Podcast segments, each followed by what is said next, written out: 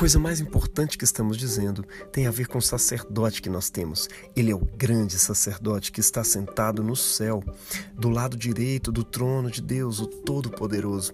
Ele faz o seu serviço no lugar santíssimo, na verdadeira tenda que foi armada pelo Senhor e não por seres humanos. Essa esperança mantém segura e firme a nossa vida, assim como a âncora mantém seguro o barco. Ela passa pela cortina do templo do céu e entra no lugar santíssimo celestial. Foi lá que, para o nosso bem, Jesus entrou antes de nós. Ele se tornou para sempre o sumo sacerdote, na ordem do sacerdócio de Melquisedeque. Olá, meu irmão, muito bom dia, boa tarde, boa noite. Hoje é a terça-feira da terceira semana do tempo comum. E a gente decidiu fazer um apanhado de todas as leituras dessa última semana, a segunda semana do tempo comum, onde a gente foi edificado especialmente pela leitura da carta aos Hebreus e do Evangelho de São Marcos. Enquanto a carta aos Hebreus reflete sobre a grandeza de Jesus e do seu sumo sacerdócio, o Evangelho de Marcos vai nos demonstrando, a partir dos acontecimentos na caminhada de Jesus com seus discípulos, esse sacerdócio de Jesus, assim como a sua grandeza e realeza. A carta aos Hebreus, desde o capítulo seis até o capítulo nove, ela fala com a gente sobre uma mudança de sacerdócio na relação entre Deus e a humanidade. E o que é um sacerdote, né? O sacerdote é aquele que faz a mediação entre o divino e o humano. E o autor da carta aos Hebreus vai argumentando como que o sacerdócio da lei de Moisés, ou seja, o sacerdócio aarônico, ele era passageiro e inferior, enquanto o sacerdócio inaugurado por Jesus é eterno e muito superior. E como um bom entendedor da lei e dos profetas, o autor de Hebreus argumenta que o sacerdócio aarônico ele foi feito realmente para ser passageiro. E ele demonstra isso a partir das próprias Escrituras, né? Ele diz que as Escrituras prenunciam um novo sacerdócio, agora segundo a ordem de Melquisedeque, além de predizer uma nova aliança que Deus faria com seu povo. Em Hebreus oito, sete, esse autor argumenta que se a primeira aliança tivesse sido perfeita, não seria necessária uma nova aliança como aquela prometida em Jeremias trinta e um, por exemplo. Além disso, ele argumenta que esse sacerdócio era inferior. Primeiramente porque ele foi realizado num tabernáculo e num templo que eram cópias do celestial. Isso mesmo. De acordo com as Escrituras, existe um tabernáculo celestial, existe um tabernáculo no céu, o qual Deus mostrou para Moisés como modelo a partir do qual ele deveria construir um tabernáculo aqui na terra para sua habitação com os homens. Ou seja, o tabernáculo da terra é simplesmente uma sombra do tabernáculo celestial. Logicamente, o tabernáculo celestial é infinitamente superior ao tabernáculo de Moisés construído na terra e também ao templo construído posteriormente por Salomão. E além disso, o sacerdócio aarônico é inferior devido ao tipo de sacerdotes que oferecem os serviços nele. O autor de Hebreus argumenta que eram seres humanos, pecadores, que precisavam fazer a purificação por si mesmos antes, para depois fazer a purificação pelo povo, e além disso tratava-se de sacerdotes mortais, que precisavam ser substituídos por outros posteriormente, que de ano em ano, e não uma vez por todas, ofereciam novamente os sacrifícios pelo povo. E é interessante notar que o autor de Hebreus ele não está desqualificando moralmente ou religiosamente essa outra época de sacerdócio. Ele está só dizendo que esse sacerdócio mudou e o novo sacerdócio que entrou, ele é infinitamente superior e é eterno. Em cada uma das leituras da carta aos Hebreus nessa última semana, o autor de Hebreus nos aponta como Cristo preenche cada lacuna do novo sumo sacerdócio prometido.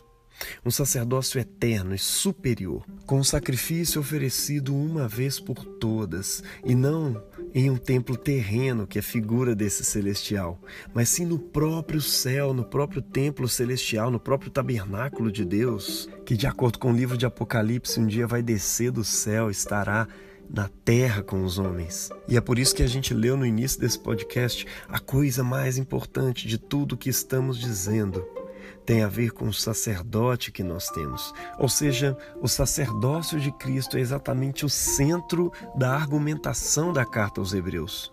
É exatamente porque Cristo é o nosso sumo sacerdote que nós temos esperança, uma esperança que mantém segura e firme a nossa vida, assim como a âncora mantém seguro e firme o barco, ou seja, uma esperança que é a âncora da alma. Por quê? Porque ela passa a cortina do templo, do céu, e adentra no lugar santíssimo celestial, onde Jesus Cristo entrou antes de nós, nos precedendo e se tornando o grande sacerdote, o sumo sacerdote, segundo a ordem de Melquisedeque. E é interessante que, enquanto o autor de Hebreus reflete sobre esse sumo sacerdócio de Jesus, o Evangelho de Marcos vai nos demonstrando, ele escancara diante dos nossos olhos, apresentando as qualidades desse grande sumo sacerdote e os motivos pelos quais ele pode e deve realmente ser reconhecido enquanto tal. Começando por Marcos dois, de vinte e três a vinte e oito, onde nós vemos Jesus afirmando que ele é o Senhor do Shabá. E enquanto Senhor, enquanto Kyrie, ele possui a autoridade para dizer o que realmente pode ou não ser feito nesse dia. Enquanto seus discípulos colhiam espigas de trigo para mais tarde, ele é interpelado pelos fariseus, que perguntaram: por que que os seus discípulos estão fazendo aquilo que não é lícito no sábado? Aí Jesus responde: vocês não leram o que Davi fez quando ele e os seus companheiros não tinham comida e ficaram com fome? Ele entrou na casa de Deus, na época do sumo sacerdote Abiatar, comeu os pães oferecidos a Deus e os deu também aos seus companheiros. No entanto, é contra a nossa lei alguém comer desses pães. Somente os sacerdotes têm o direito de fazer isso. E Jesus terminou dizendo: o sábado foi feito para servir as pessoas e não as pessoas para o sábado. Cara, é muito interessante esse texto. Ao mesmo tempo que Jesus revela o real significado do Shabá, ele também revela a sua realeza. Note que na argumentação que ele está usando aqui com os fariseus, ele coloca Davi e os seus valentes como exemplos de exceção para uma regra religiosa sagrada relacionada ao templo. Ninguém podia comer dos pães que aqueles homens comeram, e o motivo da exceção era exatamente quem estava comendo. Era Davi, alguém que já tinha sido ungido por Deus como rei de Israel, mas que ainda não havia tomado o trono. Ele e os seus valentes naquela ocasião estavam indo em direção à tomada desse reino, que já lhe havia sido concedido por Deus mediante o profeta Samuel, mas que ainda não havia se concretizado na realidade. Uma exceção se abriu no velho sacerdócio, diante de um rei que caminhava para o trono. Veja que o rei, mesmo antes de chegar ao trono, tem o poder de mudar a regra. E é dessa forma que sutilmente Jesus está se revelando aos fariseus aqui. Ele também estava caminhando junto com seus valentes em direção ao trono. E esse fato tinha o poder de abrir qualquer tipo de exceção.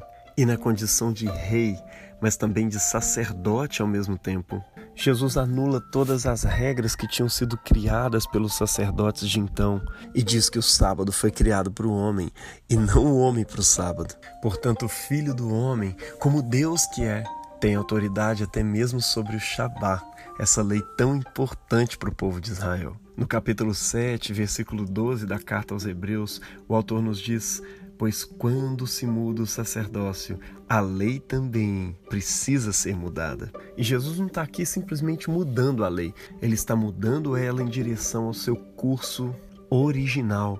Note que logo adiante, no capítulo três, um novo enfermo está diante de Jesus, agora dentro da sinagoga, exatamente no dia de sábado. E então Jesus pergunta às pessoas ali presentes: o que é que a nossa lei diz sobre o sábado? O que é permitido fazer nesse dia? Bem ou mal? Salvar alguém da morte ou deixar morrer? E ninguém respondeu nada. Veja aqui o constrangimento com a velha estrutura diante de um Deus encarnado, que é a própria Torá, destilada dos lábios de Deus diante daquele povo. É interessante que, embora eles já tivessem visto as obras de Jesus, eles ainda não conseguiam confiar no seu sacerdócio. Então, antes de realizar curas, ele sempre questiona o entendimento que aquelas pessoas tinham da lei, revelando ser ele a própria lei de Deus encarnada. E com a palavra encarnada naquele momento, ele afirma que poder fazer o bem e não fazer é o mesmo que fazer o mal. E é interessante que, tão logo ele cura aquele homem, as autoridades religiosas e políticas se juntam contra Jesus. porque o sacerdócio dele ameaça aquela ordem vigente, tanto religiosa quanto política.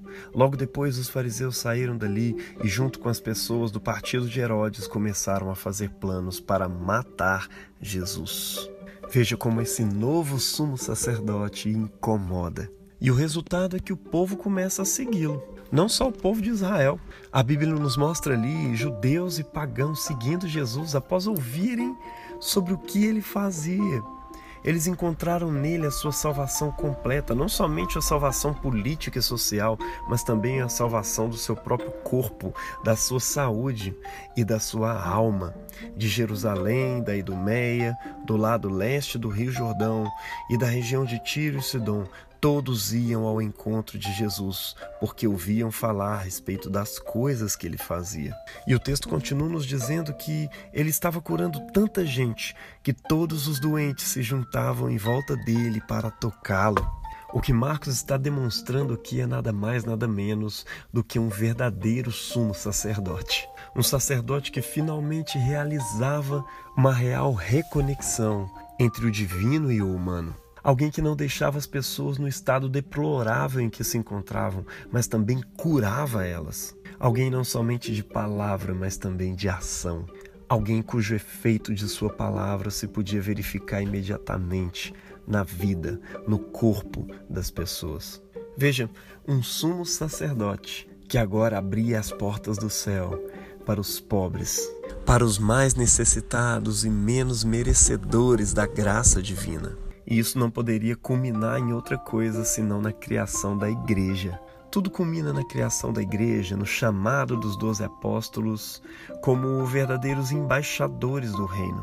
Uma igreja que é chamada para proclamar o evangelho, as boas novas do reino de Deus. E não somente isso, mas também para estar junto dele. Marcos três, quatorze nos diz que ele escolheu os doze, os quais nomeou apóstolos para estar junto dele e para proclamar as boas notícias, as boas novas. Note que o reino ele é maior do que a igreja. A igreja é um povo chamado com a missão de estabelecer o reinado de Deus, pessoas com a honra de se juntar a Cristo na missio Dei, ou seja, na missão de Deus, na missão de Jesus. E note que Jesus não está simplesmente estabelecendo o seu sacerdócio, mas também criando uma nação de sacerdotes desta nova aliança. É por isso que Paulo chama a gente de embaixadores, com a missão de reconciliar o mundo com Deus. Pedro nos chama, como Deus chama o povo de Israel no Velho Testamento, um povo sacerdotal. Lá em primeira Pedro dois, nove, né? Raça eleita, sacerdócio real, nação santa, povo de propriedade exclusiva de Deus, a fim de anunciar as virtudes daquele que nos chamou das trevas para a sua maravilhosa luz. Igreja é missão, do início ao fim. Às vezes você não vai ter tempo nem de comer, assim como Jesus e os seus discípulos, né, depois desse chamado, eles não têm tempo nem de comer, enquanto eles estão ali realizando a obra do reino de Deus. Jesus é quem diz isso. Aqueles que creem em mim farão as obras que eu faço e as farão maiores ainda. E muito provavelmente, assim como Jesus e os seus discípulos, atendendo aquelas pessoas, realizando a obra do reino, de repente perceberam que não tinham tempo nem para comer. E algumas pessoas chegam a pensar que Jesus está louco. Eles mandam chamar a família dele para resolver o problema. Aí eu pergunto, e você, o que, que você faria? Se de repente as pessoas começarem a dizer que você está louco, que você está louca, eu vou te dizer uma coisa, é muito provavelmente é isso que vai acontecer. Quando você começar a ouvir a orientação de Jesus sobre buscar em primeiro lugar o reino de Deus e a sua justiça. As outras coisas vos serão acrescentadas, mas as pessoas vão começar a olhar para você como um verdadeiro louco. E o que, que você vai fazer? Você está pronto para ser chamado de louco, de louca, pelas pessoas desse mundo? Pelos seus familiares? Você está pronto para ser visto como louco pelos seus próprios familiares? Eu vou te dizer uma coisa, isso não é nada pesado quando a gente sabe, primeiramente, com quem a gente está trabalhando. E, em segundo lugar, o propósito, o objetivo final dessa obra que está sendo realizada. Aquela igreja recém-formada ali estava participando, inaugurando nada mais, nada menos do que um novo sacerdócio, não instituído por vontade humana, mas pelo próprio Deus, que diz: tu és sacerdote para sempre, segundo a ordem de Melquisedeque. Eles vivenciaram a honra de experimentar a chegada de um novo tempo, um tempo do qual eu e você podemos desfrutar hoje, como igreja, chamada especialmente com dois propósitos: estar junto de Jesus, e aqui a gente lembra da importância dos nossos momentos devocionais, momento de cultivar a relação com Jesus, e proclamar as boas novas. Mais do que nunca, Jesus está te chamando de volta à sua vocação: anunciar o Evangelho, anunciar que o reino de Deus chegou através de Jesus, e que agora todas as nações, todos os povos, todas as pessoas que você conhece precisam se reconciliar com Ele, a fim de que alcancem a verdadeira paz que sempre buscaram, a verdadeira justiça que sempre desejaram. Quem é você diante de toda essa reflexão dessa segunda semana do tempo comum? Você vai pregar o Evangelho, ou você é aqueles para quem o Evangelho precisa ser pregado? Você vai estar próximo de Jesus, ou você faz parte daqueles que andam longe? Que você nesse dia possa fazer a melhor escolha.